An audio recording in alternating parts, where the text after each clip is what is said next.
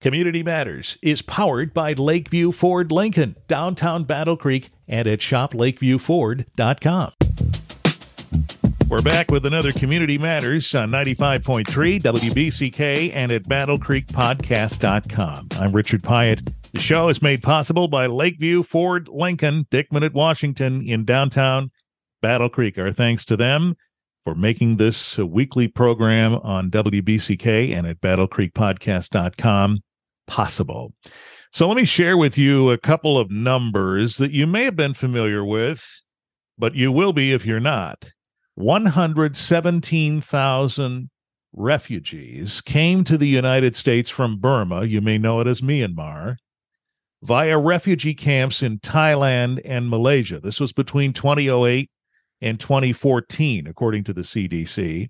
Out of that 117,000, more than 3,700 people relocated to Michigan, and the majority of those Burmese people have situated themselves and their families in the Battle Creek area.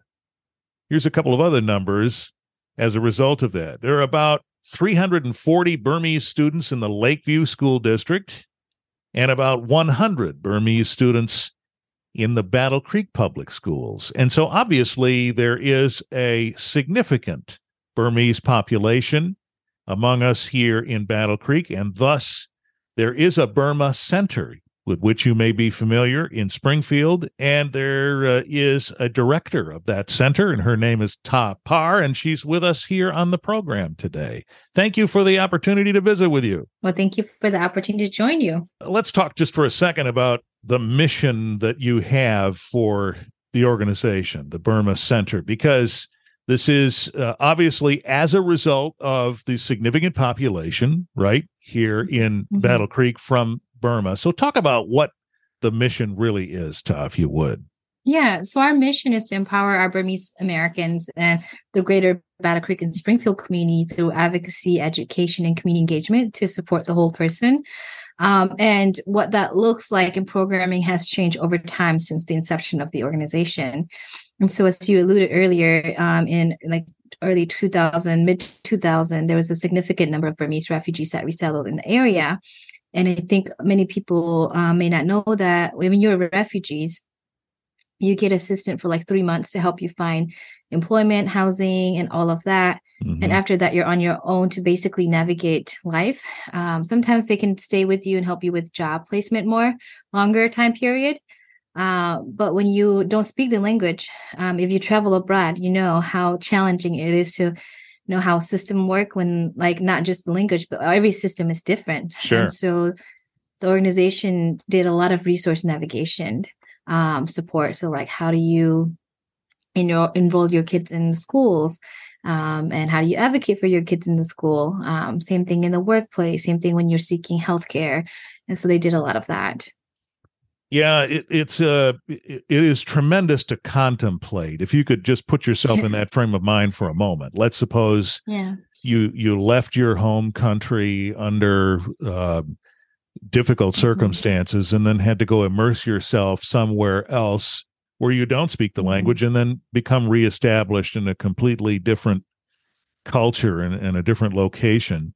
Uh, mm-hmm. however, I would say there's power in numbers, right? So 3,700 folks means there is that need times 3,700. And so now mm-hmm. there is a, a real opportunity to help folks by opening the Burma Center. When did that happen? The organization was founded in 2011. I think we became an official like nonprofit organization, I think around 2014. Okay. The founding director was Martha Kong at that time the the programming was was what i imagine it was more practical mm-hmm. in the sense that folks were really just trying to to seek assistance in getting established is that true yes it is true so it could be as um, complicated as figuring out your lease or finding a new place to live. It could be like paying your credit card bills or it could be i went to the doctor and i paid at the office. Why do i have all these other bills? And so it was just really helping people understand like what is insurance? Um, so something that we take for granted here because it's just like you're so used to it. For us we don't always understand. And i have right. a funny story too because sometimes like when you don't know, you don't know. And then until you face a violation and you have like consequences you didn't know you've been violating. And so one of them was like fishing. Um, so our community, like we are outdoor people, you go fish, but there's rules in America about what type of fish can you catch, how many fish can you catch at a time, and that you actually need a license to fish. And so we don't think like that, right? Uh, back in our country, it's just like mm-hmm. there's water and it's clean. It looked like you might have healthy fish that you can go fishing. But here you get cited and they're like, wait, what? You know, so there's just a lot of things that you face continuously and you didn't know you're breaking the rule until someone tell you that that's against the rule. yeah. But I don't think anybody just know that randomly, right? Unless you have parents or grandparents that teach you these things. That's exactly right. It's amazing the things you learn as a product of your environment uh, however, yeah. you change environments, and then there's yep. things you you don't know. That's right. So contrast yeah. that now with the mm-hmm. programming mm-hmm. that you're doing now and the vision that you have for the future. So there might have been more practical uh, uh things like you've shown the example, but now mm-hmm. what's the future vision for the Burma Center? Good question. So in 2019, when I joined the organization, we did a year long strategic plan. Uh, and that means like interviewing a lot of our community members, community partners, um, major institutions, um, really figuring out like what is the value of the Burma Center and like what is the need of the Burmese community because we haven't seen a lot of new resettled people and we don't have issues with employment and then people are buying homes, they're doing really well. And so the question that we had to ask ourselves was, are we still needed? Are we relevant? Uh, and so in all these multiple focus groups and interviews and different forms of data collection, what we've learned from our community is that we know how to survive, but we want to thrive. Mm-hmm. And we need your organization to play more an active role in helping us get there. And so we said, what does that look like in programming? And so we have four areas of focus. One is around health and wellness. Um, and this whole thing that if your body is not well, if your mental health is not well, everything else in jeopardy. And so, how could we teach our community about the importance of preventative care, how to access healthcare, and just giving them the resources that they need so that they can keep themselves healthy and their family healthy, and even affording ability to shop like uh, insurance in the marketplace. So mm-hmm. we have mm-hmm. staff that can do all those things. Um, and then language access when they need to go see a provider. The second is education and career. And that again is really focused on as like first generation immigrants. I didn't know what the ACT was until I took it. the day that I took it. Oh and so, my. as you can imagine, like the impact of that, right? In terms of your opportunities for secondary educations or scholarships, even. And so, really helping our families understand like what are the things that you should be preparing for your children and what are the things that students should know as they're pursuing you know their um you know their not just like college degree but just completing k to 12 in general. Right. Um and then giving them more like supplemental educational support because the parents often they're pretty good in helping them until elementary but past elementary is harder for them because they have harder time comprehending the the text or the homework and stuff. And so we're playing more active role in supplementary education support, but also focusing on like social emotional learning because you could be the smartest person in the world, but if you don't know how to regulate your emotions, you might not be the best person to work with. and so, uh, how do yeah. you set goals? How do you manage your emotions? And so, we teach all these things in our content. Um, as well as you know how could you also be proud of your identity as burmese you know and also american because those things can coexist. And so, like positive identity development is something that we feel strongly in our um, education and career program. Um, and then the third is family empowerment. And so that is still kind of the umbrella of the resource navigation piece because we still have um, unique situation that people find themselves in that we need to help and assist. Um, and one other things that we do under that is we want to do more programming for seniors. Uh, we have an aging population and then I'm learning more and more that when you are older, it's so easy for you to be isolated because you are not mobile anymore. As mobile as you were when you were younger, you can't drive anymore.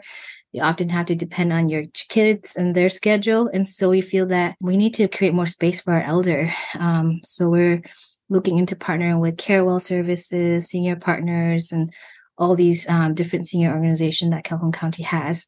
And also discipline for our parents too. We want to do more support around that. You can't raise and discipline the kids how your parent disciplined you because that can get you in trouble with the law. and so. What are effective strategies, right, uh, uh, in parenting and discipline? And so, we want to empower parents like, yes, you can discipline your kids. It's how you do it. So, just more support around that under family empowerment. And then our fourth one is community engagement. And so, we feel strongly about the importance of engaging our community um, as we are committed to staying and living here and growing and retiring all of that. Mm-hmm. so how do we get connected to other organization? How do we participate in civic engagement like voting get out the vote um, and just any like way to be that bridge between the burma center the burmese community and all of that? So those are our four areas of focus for the upcoming five years well, congratulations on all that hard work uh, to be able to pivot and now focus on the thrive part of uh, right. of the future. So you have a building, the Gathering Place in Springfield, and you have a mm-hmm. vision for that building, don't you? Yes, thank you for asking that as well. So our building is called the Gathering Place, and we purchased the building from Battle Creek Public School in 2014. Uh, I used to be the Springfield High School, the Math and Science Center, and now the Gathering place. Mm-hmm. And the original vision of the building was to create a space for entrepreneur, uh, Burmese entrepreneurs, because we have a lot of like talented people um, and just need space to launch their businesses. Sure. Um, but because of zoning issue, that dream went down the drain. because uh, we're in a school zone, not a business zone. Um, and so what happened was the director at the time was getting a lot of calls for other nonprofit that says, I need an office space. You have a lot of space. Can I come? And so uh, her philosophy is like, as refugees, we know what it felt like to be displaced and to not have a home. If I have all these empty classroom, why can't I just lend it to people, regardless of whether or not they can pay or not pay? Hmm. And so um, that then slowly, what happens is we have more people that continue to come, and then now we're at a place where some people are able to pay for the space, and so we have over nine organization currently that are tenants in our facility Wonderful. Um, and yeah, and so collectively we serve over 300 people daily on like Monday to Friday, and on the weekends our facility is used for like wedding, conferences, quinceañeras. So it's very vibrant and busy. And so this capital campaign is to help us fix because we're a nonprofit. Our budget is so small, like we barely have enough to like enough money to run our own operation, right? Mm-hmm. Of the you know missions that we talked about earlier. To run this size of the facility is quite significant. And so we're hoping to raise 3 million to do some infrastructure repair. That is a new HVAC system, parking lot, new roof, uh, and ADA compliance update. And all of that is with the current price of how things are is over 3 million. Mm. And our goal is to raise 3 million. So how can folks help you? You have this campaign. Has it kicked off? Mm-hmm. Do you have a time mm-hmm. frame? When when do you want to have yes. this done? It has kicked off and we've secured 69% of the goals.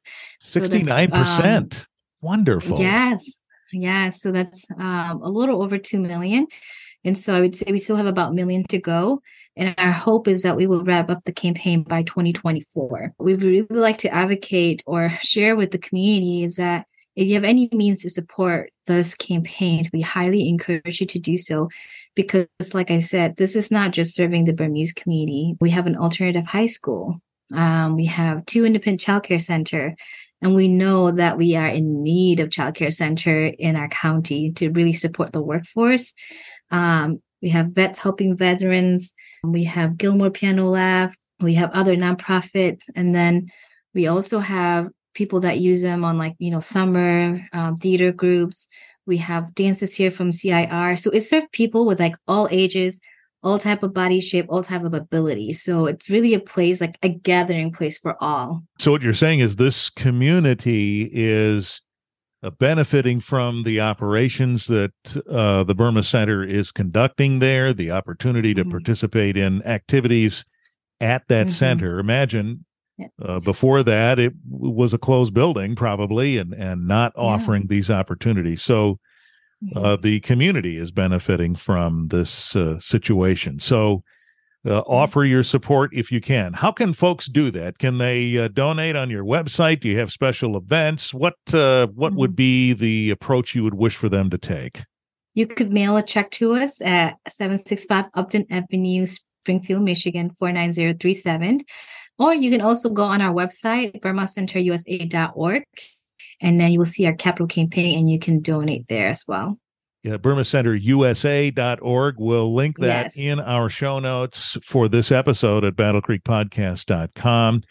And uh, you can click right through nice and easy. Why don't we stay in touch, Tha, and make sure we uh, we learn more about the progress that you're making? Can we do that? Yes, definitely We'd love to. Good. Well, then I'll stay in touch with you and you with me, and we'll check in as time warrants. Thank you All so right. much. Thank you. Congratulations on all the work you've done. That's Tha Par with the Burma Center in Springfield.